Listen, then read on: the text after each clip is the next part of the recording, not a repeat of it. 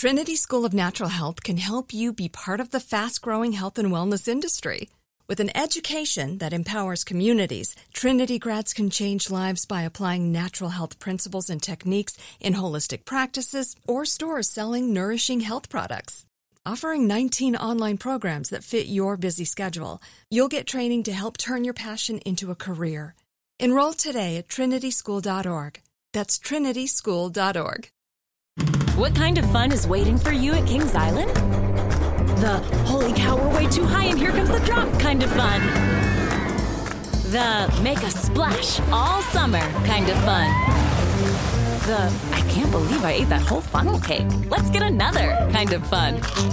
But most importantly, at Kings Island, you'll find for the fun of it kind of fun. Don't wait to start your fun season. Kings Island is now open on weekends. Focus Features presents Back to Black. I want people to hear my voice and just forget their troubles. Experience the music and her story Know this. I ain't no Spice Girl. like never before That's my daughter. That's my Amy. on the big screen. I want to be remembered for just being me. Amy Winehouse, Back to Black, directed by Sam Taylor Johnson. Rated R, under 17, not a minute without parent. Only in theaters May 17th. You know you've got a comeback in you. When you take the next step, you're going to make it count for your career, for your family, for your life. You can earn a degree you're proud of with Purdue Global. Purdue Global is backed by Purdue University, one of the nation's most respected and innovative public universities. This is your chance. This is your opportunity. This is your comeback. Purdue Global, Purdue's online university for working adults. Start your comeback today at purdueglobal.edu. What's desperately horny? My Saddam Hussein's best friend. I'm Robert Evans, host of Behind the like Bastards, that? the only podcast whose host owns two kittens named Saddam Hussein and Saddam Hussein's best friend. And due to a severe veterinarian shortage in northern Oregon, uh, still can't get them spayed and neutered for another nine days. And Saddam Hussein's best friend is in heat and desperately trying to fuck her brother. This has been an update Why, for all of you. Why did you have to like maybe she didn't Saddam want you to disclose that information. Now you're just Uh, she has been disclosing that she wants to fuck to literally every living creature that gets near her. Uh, if she, is- had a microphone, she- she'd be saying the same thing. she will not stop but presenting. she does it and she Um, did not give consent. It, it is. It has been a problem. We are keeping them away because I do not want incest kittens. Um, yeah, yeah, yeah, yeah. that's although they may have been incest kit. There's no way to know. Um, in in sittens. yeah. Oh, I in, like in that. Kittens, kit, kits, kit, and, and, and, and Robert, who is that other voice on this podcast that people are hearing? Oh, well, the only person I would ever have on to talk about kitten incest, my friend Tom Reimann. Hello, Tom. Hey, hi, what's up? No, I'm, I'm glad you, you you got me on to talk about these cats. Mhm. This is going to be a three-hour episode about my my cat's sex life. Um, Yeah. Tom, you are the co-founder of Gamefully Unemployed, one of my favorite podcast networks. Uh, hosts one of my most listened to shows, Fox Mulder is a Maniac, which is a beautiful breakdown of. Fox Mulder and what a what a goddamn lunatic he is. Um, yeah. Tom, It's uh, it's it's really fascinating when you Yeah. watch the show with that context. it, it, it changes the show. It, it truly does. you guys do a lot of great stuff, great movie reviews, and Oh, like, thanks. Um, uh, role playing games. People can find you gamefully unemployed on Patreon. Tom, you also uh, are a, a, a what an editor at Collider. I forget what Uh, your job yes, title uh, is. Yeah. senior editor of features at editor Collider. of Yeah. Mm-hmm. features at Collider, and you and I worked together for. Uh, all of my 20s, more or less, Mm-hmm. at a, a little website called Cracked that pivoted to video and uh, and went the way Yep. of the dodo. We got we got we got dragged to hell by Mark Zuckerberg. Yeah, I did come across a, a beautiful tweet uh, earlier today that you'll appreciate, Tom. Oh, good. Um, yeah, I yeah. can't wait to hear it. Good, great radio. Great radio. Yeah. It's is like, hold on while I look for something. Anil Dash. Horse broke its leg, so we had to take it out va- back and help it pivot to video. yep. Yep. Oh, Tom, how are you doing today?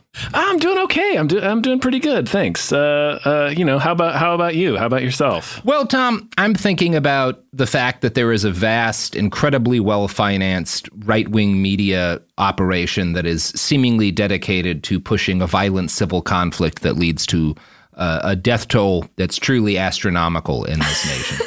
Do you think about that so, a lot? So good, right? So you're doing good? doing great. Uh, yeah, no, I've tried to think about it less, but uh, in in the past few months, just yeah, I just was trying to take a break, but I'm I'm getting plugged back into it. Um, you sure are, and it's uh, yeah, god damn it, it's just yeah. it's just it doesn't seem like anything's gotten any better. It sure hasn't. it's fucking relentless. And there's got this... to the election, we're like, oh, thank God, and then nope, that that didn't go away. yeah, no, it turns yeah. out that you, you, can't you can't vote these kind of problems away. And today we're going to talk about where some of these problems started. Specifically, we're going to talk about the men who made right wing media, and particularly like right wing talk media. So today you've got guys like um, Steven Crowder, uh, Ben Shapiro. Uh, obviously, Tucker Carlson being the big the big mamma jamma. You had people like Rush Limbaugh. I like hmm. I like all of all three of those people. All four of those people you just named got picked dead last for kickball for very different reasons. Yeah, they sure did. uh, yep. and they made it the entire world's problem. Yes, um, they sure did. so all of these folks, you know, some of they all they all do slightly different variations of the same thing, and they're not all, you know, Rush is the only one who's like really a talk radio host, but they all have you know podcasts and YouTube. They all do the equi- the modern equivalent of talk radio, and mm-hmm. and of like yeah, we're going to talk about basically the, the the people who invented the media space that these guys all live in now. These are the very first uh, right wing media personalities um, in a big way. So these are these are the people who um, prepared the the soil for all of the different you know kind of quasi fascist grifters we have today, and they are they're not all bastards in the traditional sense. Um, mm. They're not all people who, on their own, if you didn't consider where everything went, would have qualified as bastards. They're all, I think, unpleasant people.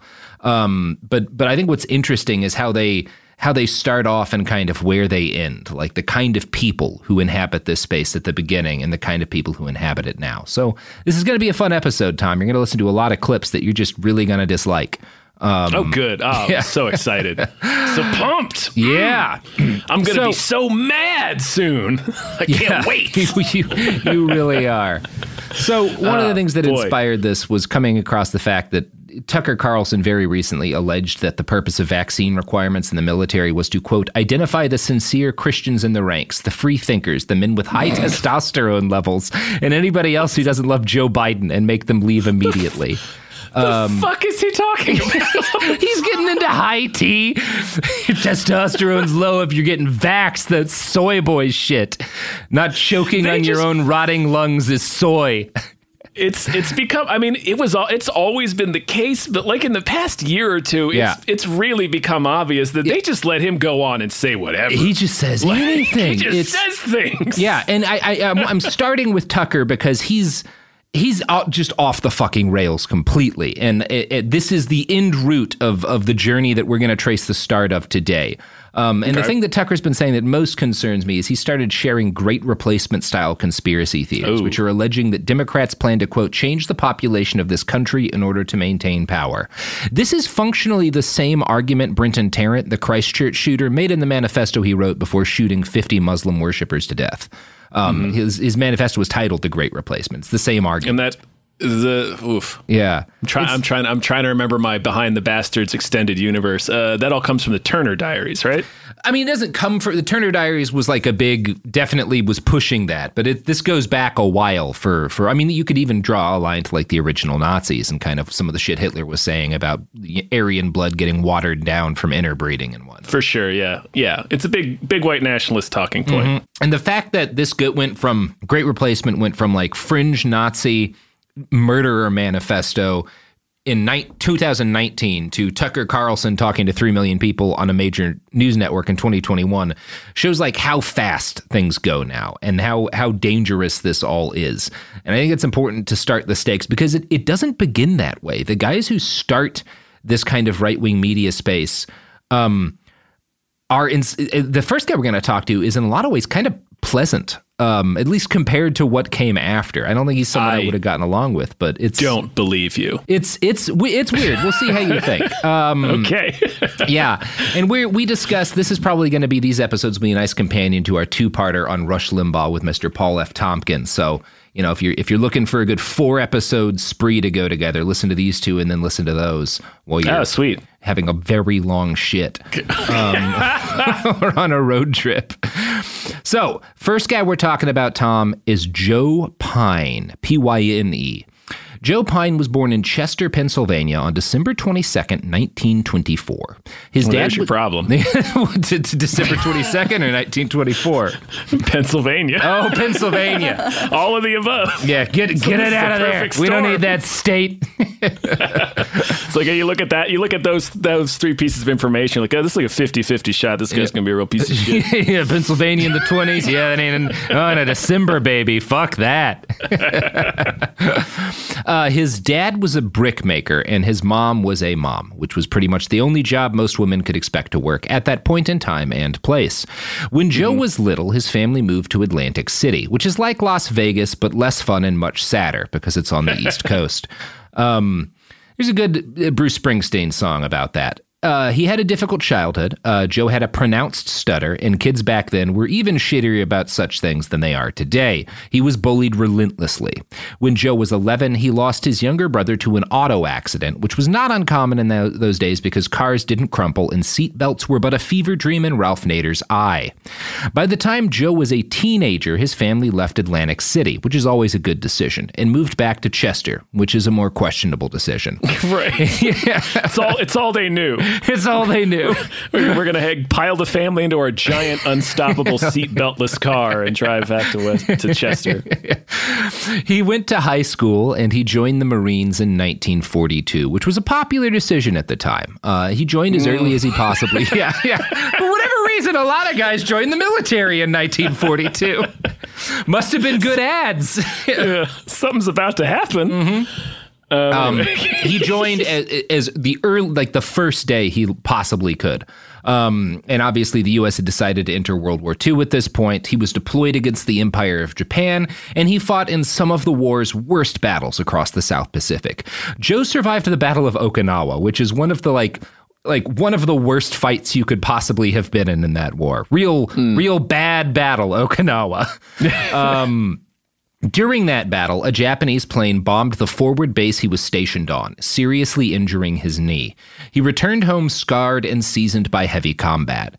Joe had won three Bronze Stars for valor in battle and a Purple Heart, so he he he definitely saw okay. some shit. This is not yeah, one of like the draft dodgy right wing guys. Right. This yeah. is not Ben Shapiro writing war fan fiction. Like he went no. to war and got bombs yeah. dropped on his leg. Yeah, yeah. He saw some of the worst shit you could have seen in that particular conflict. Um, so he returns home, real fucked up uh, probably with a head full of PTSD, but they didn't know PTSD was a thing. So I'm assuming he just drank, washed it down with cigarettes. Real head full of horny cats. yeah. Uh. Uh, when he got home, he didn't know precisely what he wanted to do with his life, but he was certain that it involved putting himself in front of people and entertaining them.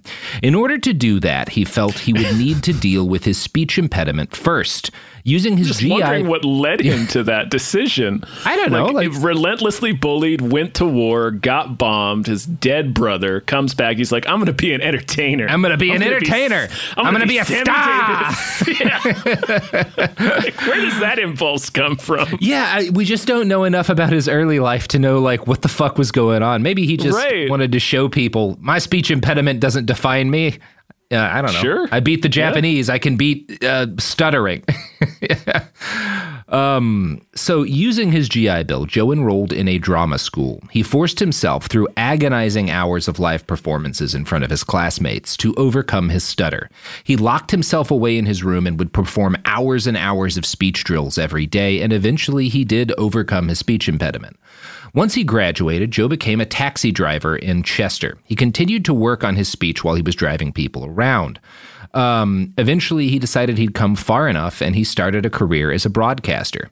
By this the point, way you, the way the way you phrased that made it sound like he was doing like his speeches to his passengers. yeah, I think Or, he no, hold was. on, hold on. Now listen. Yeah. Now listen to this. now give me some notes, all right? I got a tight five. I'm going to run it by you. There's no right, seatbelt, there's so you better laugh. Yeah, right. Yeah, we haven't invented seatbelts yet. you are really dependent upon me. so he uh he th- th- he does this um and uh yeah he, he decides he's he's finished by like late 1946 um now again 1940s radio is king. Tv's coming around but that's still not the number one way people get entertained. You're you're really radio is is the top of the top of the world and they assume it will be forever uh, he was able to convince a station manager in Lumberton, North Carolina, to give him a job on WTSB. The pay was $25 a week, which was not good money even back then, and he failed to stand out enough that he felt he had any co- hope of advancement. So after a year, he returned home, dejected. But Joe kept pushing until he got another job at WPWA in Brookhaven, Pennsylvania. He got into a vicious argument with his boss while still new on the job and was quickly fired. Next, he moved to WILM of Wilmington, Delaware, where he was also quickly fired. Yeah, you get the feeling he was not easy to work with at this point. um, thankfully, email didn't exist, so these people couldn't tell each other about Joe. he moved back to Chester after this, and then to Kenosha next, where he got a job with a new network called WILP.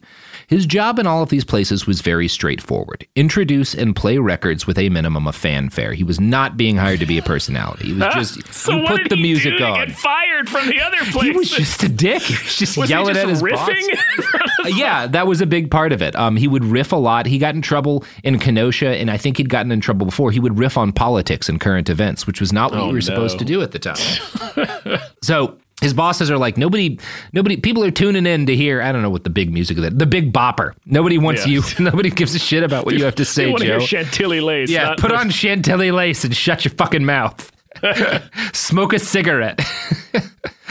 um, yeah, the kind of riffing that he thought was the future of radio was simply not done at the time. Commenters were part of the news department, and jockeys were not. Disc jockeys were there to entertain, and he'd been hired as a disc jockey. Um, so if you were going to be a commentator, if you were talking about the news, you didn't like give your opinion. You tried to just kind of like read, you know, like the AP wire, basically. Um, WLIP, though, took call ins. Uh, listeners could dial in and request songs. But Joe started insisting on asking his listeners what they thought about the political issues of the day, which was the first time anyone had ever really done that on radio, like take call ins, and he kind of forced the issue of making them political. One WLIP employee at the time recalled he wanted to chat with them, but in those days there was no way to put a phone line on the air. Joe would say, uh huh, and mm hmm, and then tell the, call- the listeners what the callers said. So this is like, this is the Christ. very first talk radio. He's just on the phone with them, being like, mm, mm, mm. all right, so here's what he said. So let me tell you what Dennis from Poughkeepsie just said. yeah. And you're like listening to almost dead air while he's listening to the person he's just talk. on the phone. But this is this is literally the birth of talk radio. This is the first time anybody does this. Joe Pyne, and it, he he moves along eventually. And I'm gonna uh, to explain that process. I'm gonna read a quote from a write up in Smithsonian Magazine. One caller objected to the young DJ's pro union opinions. Do you know anything, sir, about the history of labor management relations? Pyne asked the man. After a moment of dead air, he continued, No, you keep your voice down. Pyne was an, an expert interrupter, but this caller barely paused for breath. Listening, Pyne had an idea. According to Regani, who worked there, he held the phone receiver to his microphone. Now the caller was live on the air, and call in radio was born. Um, so that's 1949 in Kenosha. Joe Pyne invents call in radio by literally holding a phone up to the mic. In fairness, uh, some random dude calling in to request Frankie Valli, who had very strong opinions about labor unions, is who actually created call radio. This guy's such an asshole. I got to put him on. He's so pissed Yeah. about it. That's a fair point. You got to hear what a piece of shit this guy is. Let me invent a new discipline that will later Boy, ratchet the country unions. towards violence. Yeah. It was born in stupid anger, and it it will kill us all with stupid and, anger. And to stupid anger, it will return. yeah, perfect. What a beautiful way for that to get started. Honestly, yeah. and I love because this guy gives birth to right wing radio, but he he the start of talk radio is him trying to defend like the right to unionize, which is right. Again, that was I was not expecting that to be the issue when you said be, it. I was like, really? That you could be pretty conservative and pro union in those because it wasn't it was more racist back then. Obviously, everything was, but politics in some ways was less dumb. Um, it wasn't. It hadn't gotten to the point where it is with like the right wing, left wing. Like conservatism is such a part of my like identity that like I I have this vested interest in like demonizing anything like you you did have a lot of uh I mean like like one of the union strongholds in the US for a long time was West fucking Virginia, you know? Like people like fought to the death for unions in West Virginia with rifles, um, and now it's Joe Manchin country. Uh, mm. So, well, sorry, West Virginia. Um, but like, yeah, th- th- things were different then politically, is what I'm saying. And and yeah, um, so Joe was fired. Uh, I think this kind of is part of what got him fired because his, mm. his, his boss at the station was like, "You're supposed to be playing songs, Joe. what the fuck are you All doing? Hol- you holding do. the phone up to the goddamn microphone." put on the goddamn wreck. Put on the fucking twist. yeah. Do you want to get a Rush Limbaugh? Because that's how you get a Limbaugh. Yeah, this is how we get a Limbaugh. This Put the phone down. Put on the goddamn music. I don't want to listen to Steven Crowder's heart surgery problems in 25 years or 45 years. However many years? 100 years, 60 years, whatever. It's too many it's, years, Tom. 500 years. Yeah, it's it 500 years ago. Nobody's mm, nobody from then is even alive anymore. No, no. God, thank God. Um, so, despite, uh, yeah, uh, inventing call in radio, Joe's boss did not appreciate him. Uh, he wanted someone to read ads and introduce songs. The two fought constantly. At one point, Joe demanded a raise, which led to a fight. Another WLIP host later recalled stumbling in on the melee. Joe was yelling, she recalled. He had one hand on our boss's lapel. He picked up a typewriter and threw it against the wall. Oh, fuck. so that gives you a little bit of an idea of like why this guy keeps having problems with his coworkers. Yeah, he almost, uh, that was dangerous. He almost uh, scored some points in me there, though, because you were like, he picked up a typewriter. I'm like, here we go. Here we go. Threw it against the wall. Hit him All in right. the face. Okay. All right. Yeah. Well, fair, fair compromise. All right. Yeah. Throw it against yeah. the wall. so he gets fired again, and he continues to move around frequently. You know, while he's going from radio station to radio station, he marries a beauty queen. He divorces her a year later because she gets sick of him. Uh, while he's working at WILM, he starts a show called It's Your Nickel, so named because the nickel was the standard cost for a call on a payphone. And this right, was the yeah. first, yeah, proper radio talk show. It's Your Nickel. And so he does get a job doing the thing that he invented and that's um, that became a phrase like uh, "it's your dime" or "it's your yeah. nickel" or "it's your dollar." Yeah, that's like a phrase. Exactly. Yeah, and I don't know if that's the he may have just been right, using yeah, that phrase because it, it, was already like what people right. said. Um, but yeah, um, I mean, he may have invented it. I have not done that research, Tom. Um, that, someone at fair. home will. Yeah. Something something that sticks out to me about old Joe Pyne is that he has trouble forming uh, lasting relationships. Yeah, seems like he like goes it. from job to job, marries a woman, divorces her late. Like mm-hmm. he seems like he might be impossible to be around. It does, and it also, again, this is one of those black box of history things. I do kind of wonder how much of this is uh, PTSD because that can make That's it real hard yeah. to get along with people and hard he, to regulate your emotions. It might make he, you more likely to throw a typewriter. he did get bombed in one of the most notorious uh, battles of World War II. So yeah, I yeah, who knows? It's it's one of those things. It's like lead exposure, which uh, I'm sure Joe Pyne was also exposed to a tremendous amount of lead. Like you wonder how much of an impact did this have on like the way people were back then. I, and, you, we wonder how many people were just walking around poisoned and crazy yeah. like 70 years ago just because yeah. that's the way it was. Yeah, I mean there's there's there's a lot of like pretty strong evidence that at least the lead exposure may have been part of why there was so much more violence back, you know, even just like 20 something years ago. Um, cuz everybody was inhaling lead and eating lead off the walls and I do want some delicious lead, Tom. Um, mm, yeah. There's nothing that goes with like a nice brie. Like you get a, mm-hmm. a lead chip and you just dip it in a brie. That's a good, yeah. nice mix of sweet and savory. Yeah, so, like a lead flight. Yeah, like a yeah. lead flight, like a flight of mm-hmm. lead. I'm going to start a lead restaurant, Tom. I think you should. Yeah, lead, lead in every food. Yeah, yeah. little lead bar. Get the lead out. We'll call it. A lead chicken in every pot. Now, Tom, you know who else will expose you to tremendous amounts of lead? Mm, uh, the X Man Colossus. That that is probably accurate. I don't know as much about X Men as you, um, but but the products and services that support this podcast certainly will expose you to lead. That is the only guarantee we make about our sponsors. Every one of them filled with lead. Yep, it's a powerful guarantee. Mm-hmm. My favorite spring cleaning takeaway is the post clean clarity you get. Wow, how have I been living like this? It's kind of like when you find out you've been paying a fortune for wireless, when Mint Mobile has phone plans for 15 bucks a month when you purchase a 3-month plan.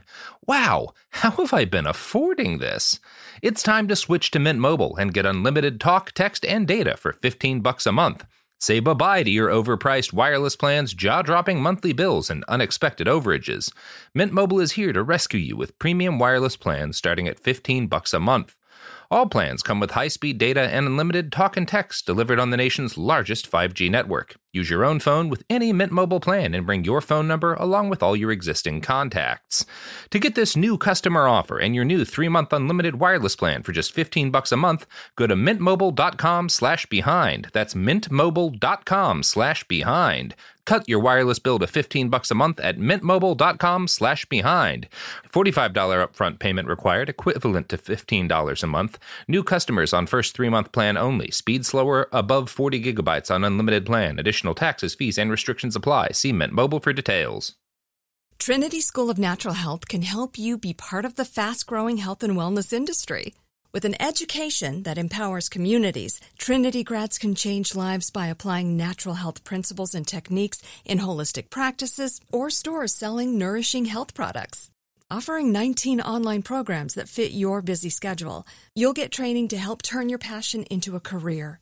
Enroll today at trinityschool.org. That's trinityschool.org.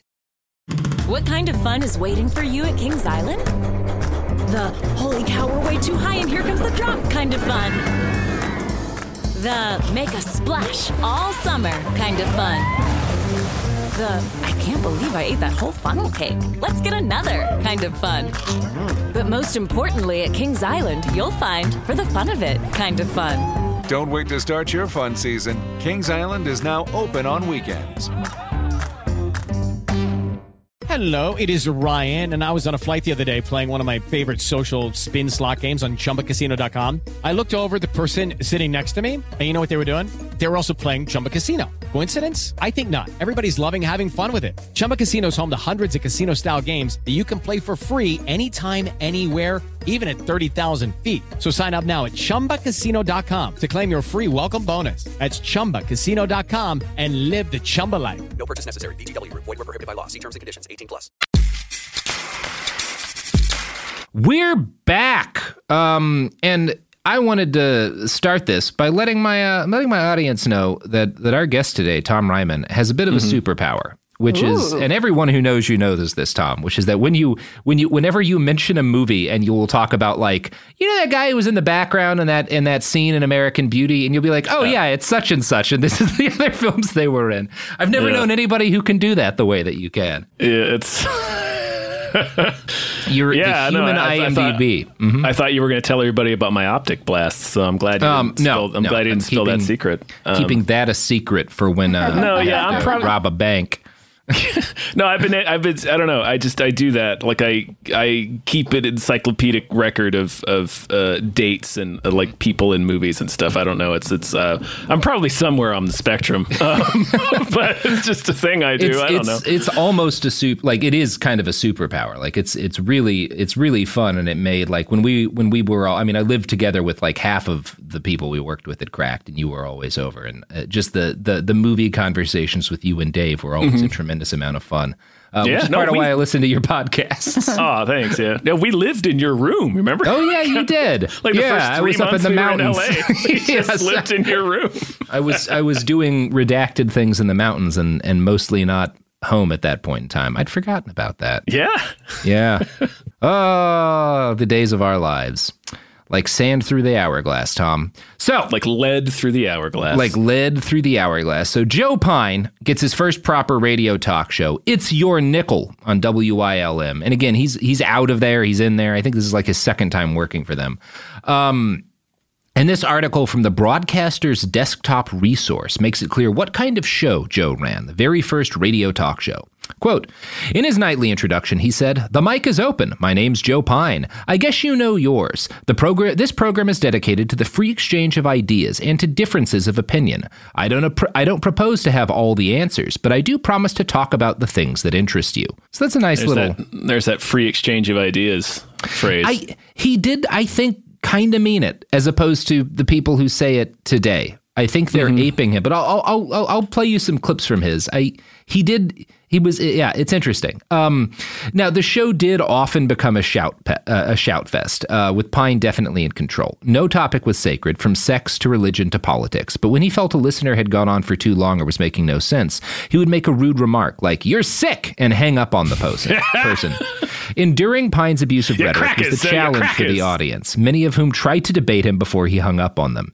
His views tended to be quite conservative most of the time, and Pyne seemed to dare his listeners to disagree with him. His style of arguing included using very derogatory terms. Known for being adept with words, his arsenal of insults and put downs became the stuff of legends. Among his best known were If your brains were dynamite, you couldn't blow your nose. There was also Go gargle with razor blades and Take your teeth out, put them in backwards, and bite your throat. Jesus Christ. At least the man's creative. That third one's pretty nice. Yeah, Yeah, that's I'd good. heard, I'd heard the other two. I'm like, yeah, those Yeah. are old standards. And this Yeah. turn your teeth around. I'm like, ooh, Yeah, he's bite jazzing now. Mm-hmm.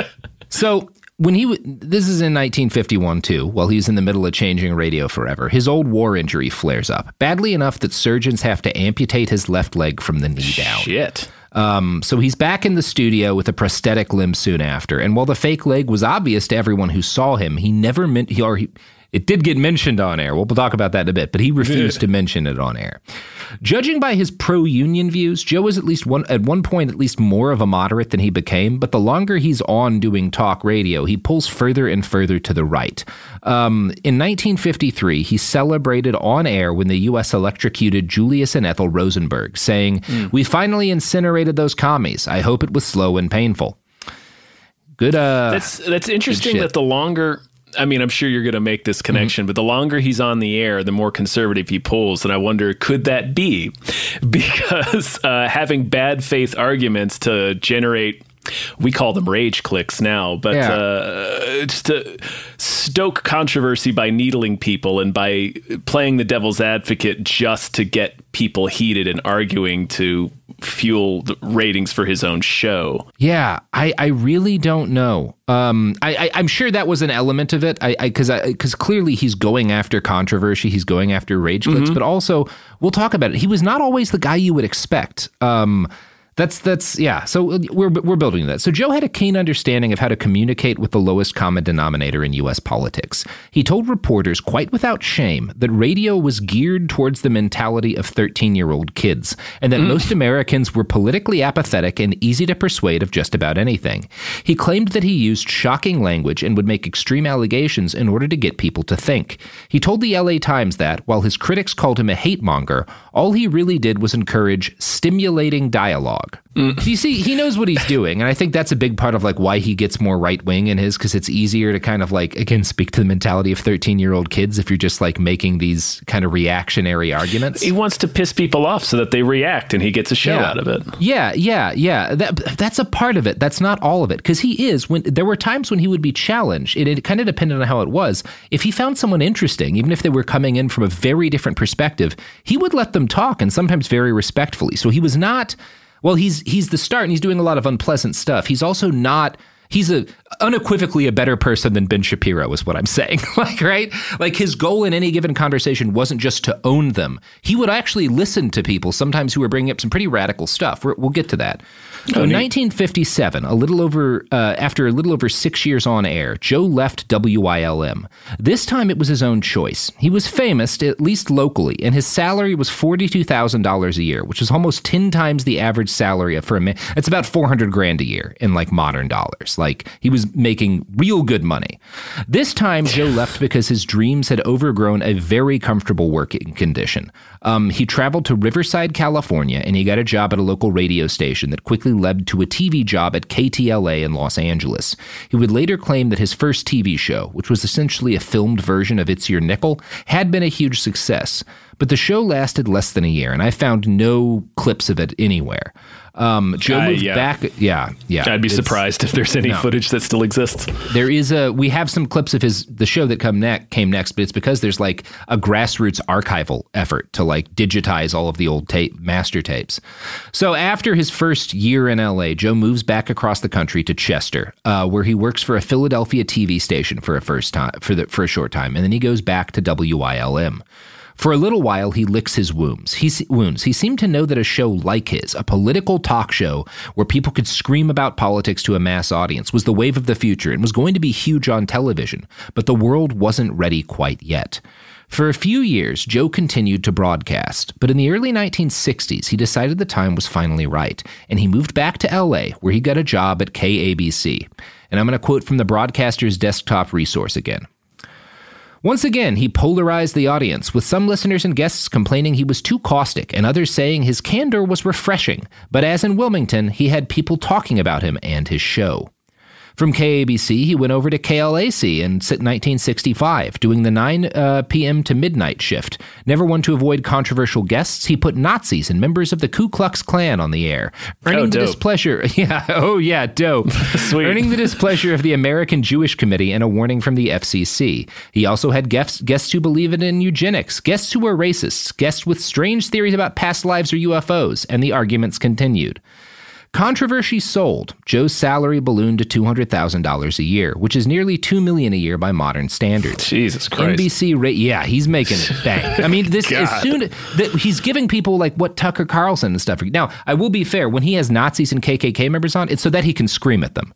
Like, yeah. Well, that's but it's good still like it's still, pro- still. like there's a it's still problematic, but it's not as problematic as it is today, where you have people affiliated with similar organizations. Yeah, where you get talk like about the, how the, what a good point they young make. Nazi horse Yeah. shit. Yeah, get, the hell out of here. he was getting outrage clicks, but at least the the understanding was people are going to hate these Right, Nazis. this is bad. At least that was, like, the understanding. Yeah, It was at like, these least that was the suck. fucking understanding. So, yeah. Again, you can still argue, and I think it is pretty irresponsible to do that. But at least the understanding was like, "Fuck these guys. Let's let's Yeah. yell at them." Uh, not, let's hear. Let's not. Let's hear him out. Yeah. no. NBC Radio Network started syndicating his show nationally in March of 1966, and it was soon on more than 200 stations around the country. He called what he did fist in the mouth radio. And now that he was on a new time slot, the mid morning uh, rather than the night, as he'd usually been before, his ratings exploded. This is generally thought to be due to the fact that being on earlier in the day opened him up to a vast new audience of bored housewives. People were titillated. One of his networks advertised the show in a full page newspaper spread, listing all the Nazis and Klansmen and other pieces of shit he'd had on his show, and then concluding with You may dis- agree or disagree with Joe Pyne. You may scream in rage at some of his remarks, but you won't turn him off. Yeah. That, I mean, What's what's the intent of that? Stay is that is that shaming me? Is that like Yeah, Is that is- like yeah, do you want me to encouraging? I feel bad? What the tone of I do. Yeah. Yeah. but you won't turn him off. yeah, you motherfucker. We can't this is do on anything you. about it unless you turn him off. like, We want this motherfucker off the air, but we can't. You like him too much, you him. son of a bitch. We tried locking the doors. He just shows up inside somehow. he has secret doors.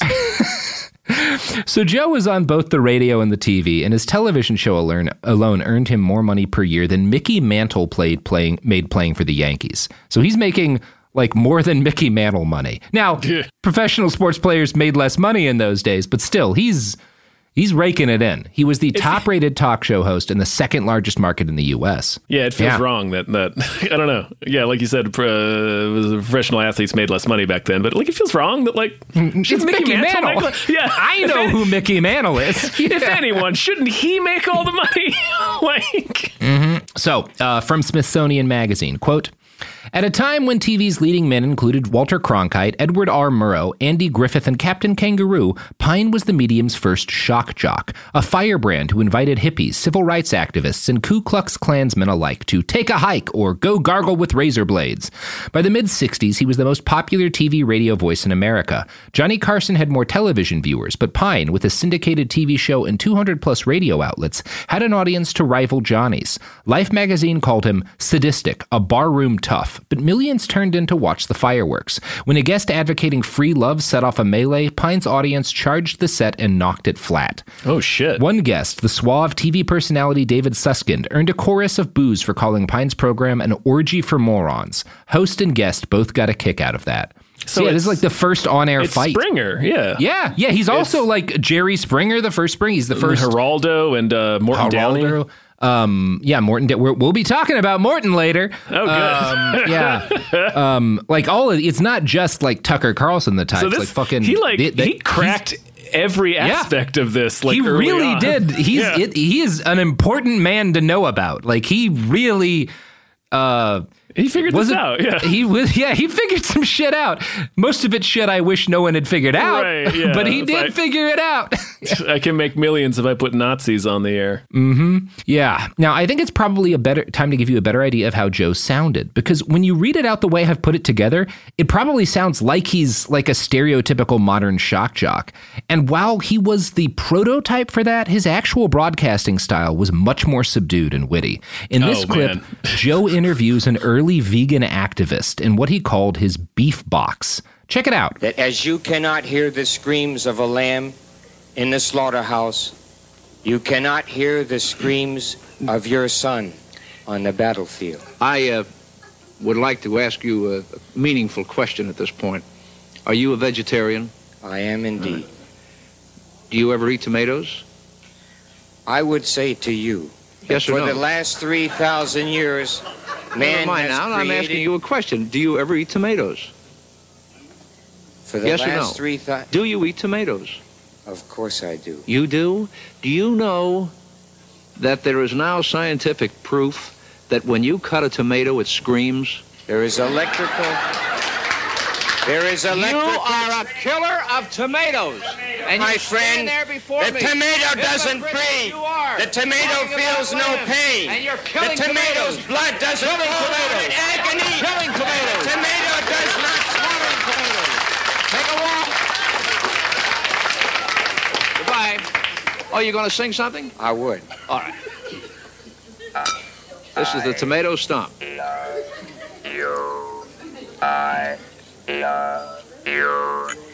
As the animal dies, so and shall the you tomato. take the slaughter of that animal. All right, that's probably enough of that. yeah. So yeah, what, do you, what do you uh, think of that, That Tom? was not what I was expecting. Like I he- know, he, right? He sounds like Walter Cronkite, and then he Yeah. flips the fuck out. Yeah, and Uh, then he flips the fuck out. But he, Yeah. he he starts from this real low ebb, and he also does like he says get off, but then the guy's like, well, I want to sing, and he's like, wanna- absolutely, Yeah, please do. No, this is great for me. Yeah, that's going to be incredible content. And that clip was from Um, '66. Wow. Yeah, 1966. It feels extremely modern, especially could like almost his, be on TV today. Yeah, his bad, his extremely bad Yeah. faith argument. yeah, it's, it's it's all he's a he's a he's a trailblazer, Tom. yeah, this guy you could put Um, this dude on TV right yeah. now, and he would be the hottest thing. yeah, um, it's it's amazing, News. and he. There's a level of almost um yeah it, it, it it's just different than the way they they mock people today. Um, it's almost more it's almost gentler um in a weird way.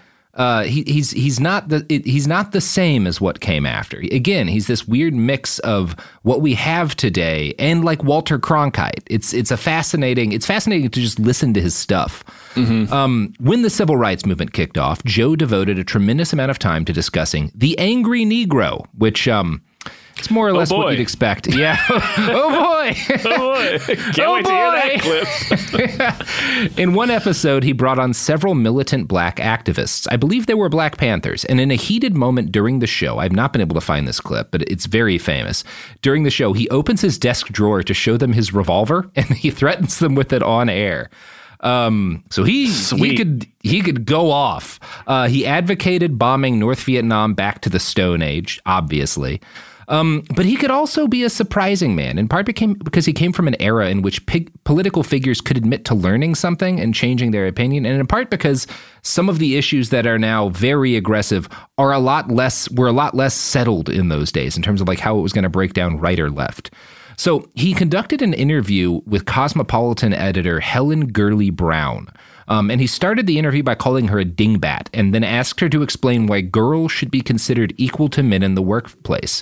But then he sat quietly while she gave her speech, like explaining her piece on women's liberation, and he applauded her at the end of it. Um, he was certainly more polite to women than towards men, and more polite to white people towards black people. But even when uh, in interviewing people he clearly despised, Joe maintained an air that's just so much more congenial than what you see on TV today. Um, here he is talking to Paul Krassner, a left wing magazine publisher who later went on to head High Times. So this is him talking with someone he fucking hates. Uh, which deodorant does Lyndon Johnson use? Now, what does that mean? What is that? Paul Krassner, what is that? Which deodorant does Lyndon Johnson use? That's your front page head. Yes. Do you want to know which one? By brand name? No, I want to know what is that? What is the what is the reason for that? Well, I think that the President of the United States uh, is at such a height uh, that people have Such to... a what? A height. Height. He's put on such a pedestal that people have to realize that he is only a human being and does use a deodorant. like you and me. And I'm a little worried about you. I'm He's lighting a cigarette now. So yeah, that's like it's clearly again, this is not somebody he particularly respects, but it's also like it's not a shouting debate, I guess is what impresses uh, not impresses is is the thing that that is interesting to me cuz like you don't you, you don't have that kind of like congenial distaste is how it it feels watching them. Yeah, he feels more like Carson than like Yeah. um, a Tucker Carlson at this point. Yeah. Yeah. And it's the kind I wish I could find the thing the interview he does with those those Black Panthers where he he shows them his revolver cuz I've heard different descriptions of it. Some that make it sound like he's threatening them with a gun and some that make it sound like he's just like, "Well, I have a gun too." And like I really don't know.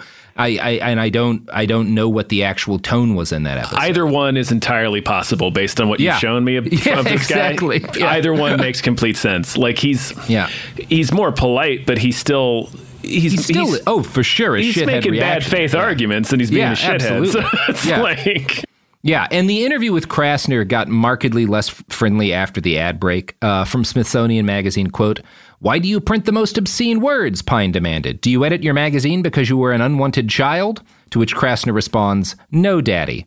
Their talk went downhill from there. He asked me about my acne scars, says Krassner, now 85. That was a low blow. I said, Let me ask you something. Do you take off your wooden leg before you make love to your wife? And his jaw dropped. According to Krassner, the audience gasped while Pyne's producers averted their eyes and the atmosphere became surrealistic. That's good TV, though, right there. That's good TV. Uh, so the listeners know this. What was this clip? Sixty-seven, something yeah, like that. Yeah, 67. Yeah, do you fuck your Imagine wife with your fake leg? Imagine that on TV 1967 in the sixties. yeah, Andy Griffith is the biggest name in entertainment, and and this shit's on TV. Holy shit! Like you could see, like, and that's part of the other thing that's interesting. Like, I'm gonna guess a lot of his audience, if not most of it, weren't right wing. Like, a lot of them are probably people who like guys like Paul Krassner, but like want to see shit like this on TV. Um, people have these kind of like conversations. He'll talk to fucking anyone. Um, and he could surprise you. But before we get into that, Tom, you know what else is going to surprise you? Mm, no. The quality of the products and services that support this podcast. That would be a surprise. Yeah, it, it will be a surprise. Trinity School of Natural Health can help you be part of the fast growing health and wellness industry. With an education that empowers communities, Trinity grads can change lives by applying natural health principles and techniques in holistic practices or stores selling nourishing health products. Offering 19 online programs that fit your busy schedule, you'll get training to help turn your passion into a career. Enroll today at trinityschool.org. That's trinityschool.org. What kind of fun is waiting for you at Kings Island? The holy cow, we're way too high and here comes the drop kind of fun. The make a splash all summer kind of fun. The I can't believe I ate that whole funnel cake. Let's get another kind of fun. But most importantly, at Kings Island, you'll find for the fun of it kind of fun. Don't wait to start your fun season. Kings Island is now open on weekends. Is Ryan here, and I have a question for you. What do you do when you win? Like, are you a fist pumper? A woohooer, a hand clapper, a high fiver. I kind of like the high five, but if you want to hone in on those winning moves, check out Chumba Casino. At ChumbaCasino.com, choose from hundreds of social casino style games for your chance to redeem serious cash prizes. There are new game releases weekly, plus free daily bonuses. So don't wait. Start having the most fun ever at ChumbaCasino.com. No purchase necessary. VGW Group. Void were prohibited by law. See terms and conditions. 18 plus. Xfinity has free premium networks for everyone this month, no matter what kind of entertainment you love. Addicted to true crime? Catch killer cases and more spine-tingling shows on A&E Crime Central. Crave adventure? Explore Asian action movies on Hi-YAH. Searching for something extreme? Check out skating, snowboarding, and more on Fuel TV Plus, the global home of action sports. And find crowd-pleasing bops on iHeartRadio's Hit Nation playlist. There's new free shows and movies to love every week. Say free this week in your Xfinity voice remote. We're back. Uh, and we're we're talking about what I think is one of the more surprising things I found. Um, so Joe Pyne was one of the very first major media figures in the United States to platform a transgender woman discussing trans issues, uh, and he did so in a way that is incredibly surprising for the time. This is from 1966. Um, and I, I want to just play this. And uh, the the woman he's talking to, Christine Jorgensen, was like one of the very first super public transgender media figures. Yeah, she's very famous. Yeah, very famous. Um, so he's he's certainly not the first person to talk to her, but he's he's one of the first people with a massive platform to sit down and have a long conversation with a transgender person in a a major outlet. And I think the tone of the conversation, given where we are now with the right wing on this issue, is going to be surprising to people. It was our guest who first flushed the problems of transsexuals into the open. Christine Jorgensen was born a male. She was described in her high school annual as a clever lad. Later, she became a private first class in the Army. Though outwardly a boy, Christine was sexually disturbed. The story of her later discovery and transformation electrified the world. It was the first chapter in a new outlook toward the transsexual phenomenon. And yet, I can't believe that yours was the first operation Oh, of this type. It wasn't, Joe. Uh, the first one was, uh, I think, done somewhere in the area of 1926 or 27. There was a marvelous doctor in Germany called Magnus Hirschfeld who started the whole investigation to our, in our modern age, let's put it that way. Before that, there may have been others, but I know not of them. Is this a legal operation in the United States yet? Oh, yes. Oh, certainly. You know, they're doing it at Johns Hopkins now in Baltimore. Heavens to Betsy. Yes, and they're doing it at the University of Minnesota Medical School. They've done five cases, to the best of my knowledge, at University of California Medical School. How many people in your particular predicament do you think there are today? I mean, not those who have successfully, assuming you have successfully bridged the gap, but how many are in that spot where they need this? Well, I could only judge by what I heard when, from Johns Hopkins. When I was in Baltimore several weeks ago, uh, Dr. Money and I did a television show together, and he's one of the doctors involved in Johns Hopkins. And he asked me if he, if I thought I knew how many, and I said I don't have the vaguest idea. And he said he, according to his statistics, there should be 30,000 transsexuals of both sides in the United States. To get it straight, a transsexual and a trans- transvestite differ in that the transvestite is a dressing up type of homosexual, and you don't claim to be a homosexual. No, now here's you, an- I should say you claim you're not a homosexual. Well, an interesting point. If you say that if I was established and accepted by society for the first 26 years of my life as a male, then my emotional feelings during that period toward another male had to be considered a homosexual emotion in the eyes of society, although I never saw it that way in my own eyes. But again, uh, Joe, may I correct something which has been very, is very startling, I think, that a transvestite, they have proven uh, statistically that 99% of them are heterosexual. Now, this is even more interesting than ever. I mean, people who, men who dress up in women's clothing are really, by the world standards, normal sexually? That's right. Wow. So, yeah.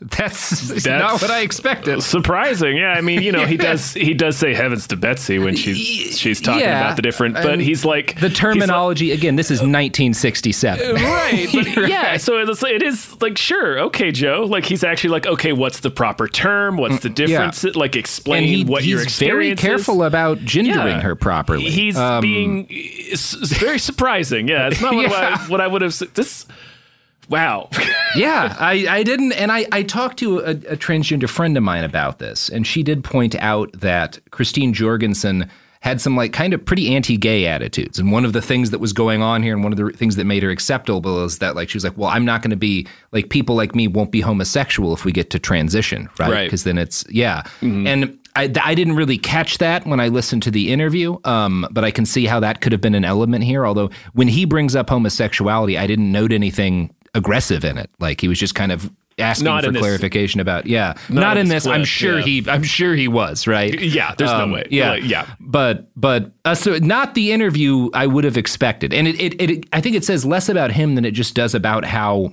the issue had not been politicized at this point. Like the Right. existence of transgender people had not been politicized to the extent that it is now, even though it was uh, much more dangerous to consider transitioning back then. Um, it also there was not the kind of political um, rancor behind. It's just a fascinating piece of history um, and evidence that, like Joe Pyne, again, you could be a right wing firebrand on TV and encounter something you didn't understand and like learn about it on air without it being a like a thing. Yeah. Now, do you think that's a product of him being like a genuinely curious person, or like if I, I want to learn new things, etc., or um, is that more of a product of what you were saying about the issue, where it wasn't clear which side of the political spectrum the issue was going to fall on, so he didn't want to go as hard as he normally would had the issue been more firmly settled on one side?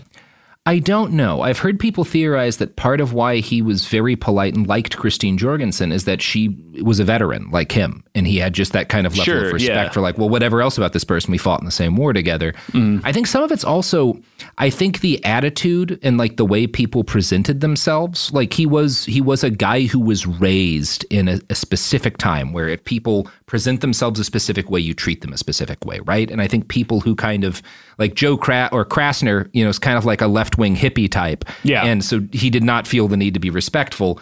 Christine, uh, like, w- w- presented as like a very kind of like bougie upper middle class white woman, and he treated her with respect as a result. And The same was true of some other women he interviewed who he had a disagreement with. So I think some of it may just be that just like there was more of like a well regardless of your feelings if somebody presents in this way if they if they match kind of our expectations of upper class white people behavior you treat them with a certain level of respect and regard because that's just how we are. Um yeah it's it's it's a fascinating time fascinating time capsule.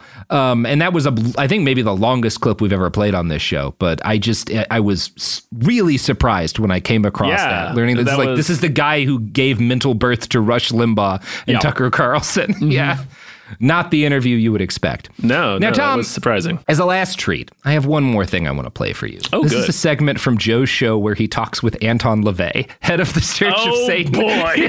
oh boy, Tom, you're gonna have a good time with this one. Oh man! Mm, mm. Hold on, let me, let me get Yeah. some popcorn. Yeah. yeah, you get Anton LaVey on the TV, and you know you're gonna have a good one. And how do you make your living? Uh, As uh, a counselor, sorcerer, practicing wizard, shaman, warlock, whatever you wish to call it. you're also a male witch, a warlock. Well, a male witch is considered a warlock. You're, but I you don't you consider claim to be a witch, then?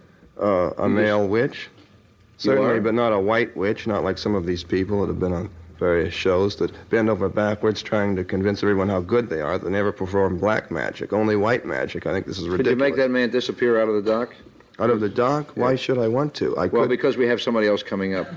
Of course, I can't make him disappear because I am naturally cast in the mold of a human being, and I think this Want is. to bet? Mm-hmm. It You might look be. less human and more Mephistophelian to me. Thank you, sir. I call him a devil. He's complimented. it's just remarkable to me the degree the, the degree to which Anton LaVey looks like Joe Kucan from Command and Conquer. Yeah, um, the guy who played Kane. They're the same. Maybe Kane was Anton LaVey. That's my Command and Conquer theory. That's gonna be very funny. He does. He look. He looks like the villain in every FMV computer game. yeah, it's amazing. Um, he's wearing Fucking a cape. Anton LaVey. He's wearing an amulet. He's such a Yeah. dummy every time he goes on TV. it's so funny. He's just like, no, I can't make that guy disappear. He's Oh, silent. all They right. only ever do white magic. What white magic are they What doing? white Anton? magic are you doing, Anton? Yeah, I, I have to side with Joe on this one. what are you? What kind of magic What are you up to? what kind of magic are you going to do? Can you make that guy disappear? Yeah. By the late 1960s, Joe was a very wealthy man. He drove, drove a Rolls Royce, and when he parked at the studio, he was so frightened it would be vandalized that he had his network hire a security guard to watch the car while he was on the air. Park him in the On- garage, man. What are you doing? yeah, exactly. What are you doing? On paper, in many ways, he sounded like the same kind of guy that many right-wing media grifters are today. But the things he, the thing he had that they all lacked is is a sense of charm. There's a level of class that you get with Joe that just like is com- has, is completely absent from everyone who follows. really. Yeah, it's it's it's more. The more we hear of him, I had said he sounds like Cronkite earlier, but he really sounds more like like Carson or like a talk show Yeah, host, where yeah. it's like he can be uh, warm and supportive until he's not, and then Yeah. he'll turn on you and kind of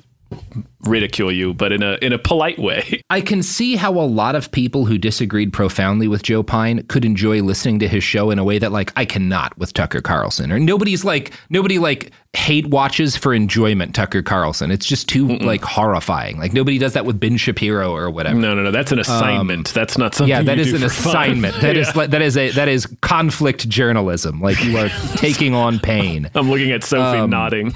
yeah, but people could like enjoy like I you enjoy like why you, I I recommend watching him talk to Anton LaVey. It's a hoot. Yeah, it's it's it's legitimately fun. Just two shitheads Um, talking to each other. Two real shitheads just talking it up in the '60s. At one Talking point, he had magic.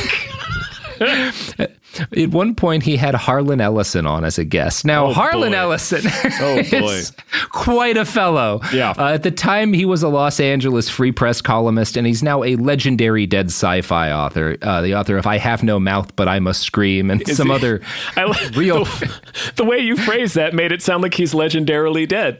he, he is. He is. A lot of people. I mean, Harlan A- Ed- Ellison was a famous misanthrope. He Like, made a uh, lot of enemies. Yeah. He made a lot of enemies, and politically, he was pretty much the opposite of Joe Pyne. Although, in terms of being unpleasant, they were both very unpleasant people, famously.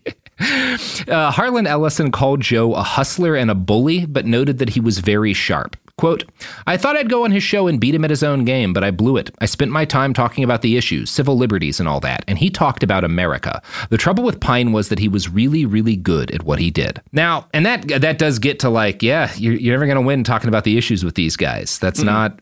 And you could only get Joe to listen when it wasn't something he saw as an issue. I think that's why his why that interview with Jorgensen went the way it did, is because it wasn't a political issue to him. It was a just a thing of curiosity to interest. him. Yeah, he was it was just like, curious. yeah, yeah, this isn't this isn't real. This is just Yeah. some flighty nonsense. You know. Yeah, it, it's. I mean, I don't even think he was treating it like nonsense. He was treating it like he was just learning a new science fact. yeah, it wasn't political. It was not a political yeah, issue. he definitely Yeah. didn't treat it the same way he was treating um, the High Krassner. Times dude, Krassner Yeah, or, yeah, or yeah. Anton LaVey. But I feel Yeah. like he probably considered them in the same bucket of like, well, this isn't. This is like a personal interest story. This isn't Yeah, real news. definitely in the same. I think he clearly respected her more than he did any either of them. But Yeah. yes, I think it was the same kind of like, well, this is not a political thing. This is Yeah. this is personal interest. This is just something that people are going to be fascinated by. That I can also like. You can you can you can create a kind of like.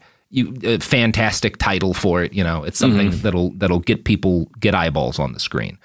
Um, in 1969, Joe started having trouble breathing. He was diagnosed with, with lung cancer. For years, he had jokingly called his cigarettes coffin nails, and you saw him light up at least once in the I, clips I, I think played. he smoked Yeah. in all the clips we Yeah, watched. he was he was always smoking. Yeah. Um, they just he had issued them to repeatedly you, promised. Like, yeah, yeah. It's this, your government issue cigarettes. He had repeatedly promised that he would never give up smoking, but he quit after getting his diagnosis. It didn't help. When he got too sick to drive to the studio, he hosted his show from his home, making him a trailblazer in yet another way. Wow. At the fair, yeah, he was the first uh, He's the first, one first doing Joe what we're Rogan. doing, Tom. yeah, yeah, what we're doing. Yeah. At the very end of his life, he lay in his bed ranting about the Peace Corps because they wanted to end the war in Vietnam. he died in 1970 at age 45. Thank you, comrade cigarettes. Wow. yeah, 45. That dude was 45? That dude was mainlining cigarettes his entire adult want- life. From the time he was 14, he was probably smoking six packs a day. I want the listeners to understand that this motherfucker looks like, in these clips we watch, he looks like he's at least 68. Yeah. Like he looks so old. I mean, in fairness, some of that's World War II. I know, yeah. Yeah. And, and, like, I mean, it's it's like a joke uh, on the internet where it's like, Yeah. man, people who were like 38 in, in 1975 Looked like look they they're were on 60. death's door. um, But like, I wanna read it- wow, yeah, he yeah, looks- yeah, no, 45. Yeah, dude looks like Brendan young- Gleeson y- now. Yeah, younger than, oh, what's the guy? Uh, the funny man. All the ladies like him. He's the Ant Man. What's his fucking name? The Ant Man, Paul Rudd. Paul, Paul Rudd. Paul Rudd's older than Joe Pyne died at now. Right. Paul Rudd is older than Joe Pyne ever was and looks half his And age. And when Paul Rudd is 70, he won't look as old as Joe Pyne looked at this dude looks older than Shatner. Um, the Smithsonian Magazine lays out how directly his influence led to the creation of some of the most influential careers in modern right wing media. Quote, one of Pyne's proteges, the controversial radio shouter Bob Grant, followed his mentor Pyne as a talk show shouter in Los Angeles before moving to New York, where Grant paved the way for his successor at WABC, Sean Hannity. Oh, boy. Hannity had first gained national attention subbing for Rush Limbaugh, another Bob Grant fan. When Grant died in 2013, Hannity hailed him as one of the greatest pioneers of controversial, opinionated talk radio. Grant, in turn, had acknowledged his debt to the founder of In Your Face Talk. Even Vice President Mike Pence, who hosted a right wing talk show in Indiana in the 1990s, sure was a successor of Pyne's. According to Harlan Ellison, who admired Pyne's shrewdness while loathing his politics, I've appeared on that sort of show all over the country. They call it controversy, but they're all about vilification and hostility, and their motto is Pyne. Model is Pyne. Mm. And Pyne is, again, an odd figure for me, because when I first started reading this kind of stuff about him, calling him a bully, I expected a different kind of bully than the videos reveal. He's absolutely a bully, but he's Yeah. subtler than the ones we see today. I found a column in the Saturday Evening Post from the 1960s where a left wing reviewer tries to explain his appreciation for the Joe Pyne show. Quote, after watching one of these shows, and it does not matter whether I loathed the guest, the host, or both, I feel somehow drained and less misanthropic. Not long ago, for example, I had a terrible day. I had a migraine, and my daughter sliced her finger with a razor blade, and I got a rejection slip, and a cop gave me a speeding ticket, my third this year, which means that I will probably lose my license. And in Los Angeles, that is like being a functional paraplegic. That night, I watched Joe Pyne. His guests included a lady who complained that television sportscasters never carried drag racing results, a man who blamed the current racial unrest on Franklin Delano Roosevelt, and a veteran who said we ought to drop the big bomb on Vietnam. The vet said he did not fight World War II to throw this one away. It turned out that he had been a Navy mailman. I was outside the zoo looking in again. Life did not seem so bad after all. I went to bed and slept well. I that what's going on in that guy's life though?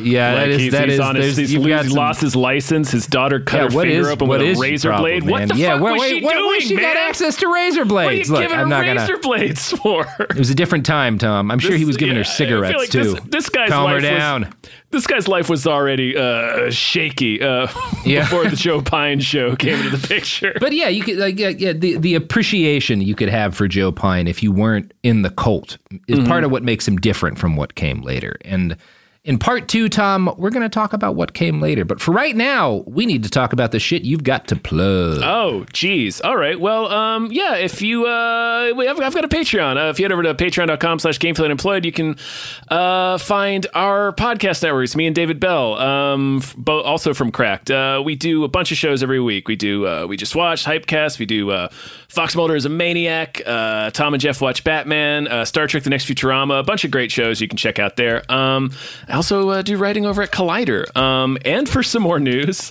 uh, and for 1 900 Hot Dog. So you can look at all of those things. Check it out. Yeah. All right. And uh, you can, you know, uh, you can go to hell. That's right. Mm-hmm. Go to hell. kind of When you get- when you already get to- there. when you get to hell, tell Joe Pyne that Robert sent you. yeah, tell Joe Pyne Robert sent you. oh, man. I feel and then I kick him feel- in the nuts and scream the name Rush Limbaugh. He won't know what you're de- saying. he, he died decades before that man was relevant. I, I feel like in hell they just make you listen to clips of everything that's on this episode on repeat. We haven't even gotten to the oh, bad I shit yet. Wait for part Yeah. two, yo. Trinity School of Natural Health can help you be part of the fast growing health and wellness industry. With an education that empowers communities, Trinity grads can change lives by applying natural health principles and techniques in holistic practices or stores selling nourishing health products. Offering 19 online programs that fit your busy schedule, you'll get training to help turn your passion into a career. Enroll today at trinityschool.org. That's trinityschool.org.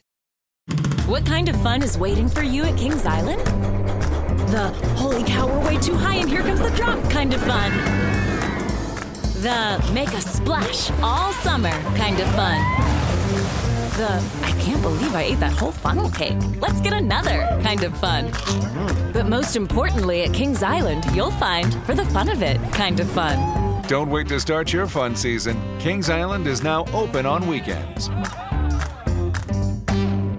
This show is sponsored by BetterHelp. It's a simple truth. No matter who you are, mental health challenges can affect you, and how you manage them can make all the difference. That's why everyone should have access to mental health support that meets them where they are and helps them get through. BetterHelp provides online therapy on your schedule. It's flexible, simple to use, and more affordable than in person therapy. Connect with a licensed therapist selected just for you. Learn more at betterhelp.com. That's betterhelp.com. Xfinity has free premium networks for everyone this month, no matter what kind of entertainment you love. Addicted to true crime? Catch killer cases and more spine-tingling shows on A&E Crime Central. Crave adventure? Explore Asian action movies on Hi-YAH. Searching for something extreme? Check out skating, snowboarding, and more on Fuel TV Plus, the global home of action sports. And find crowd-pleasing bops on iHeartRadio's Hit Nation playlist. There's new free shows and movies to love every week. Say free this week in your Xfinity voice remote.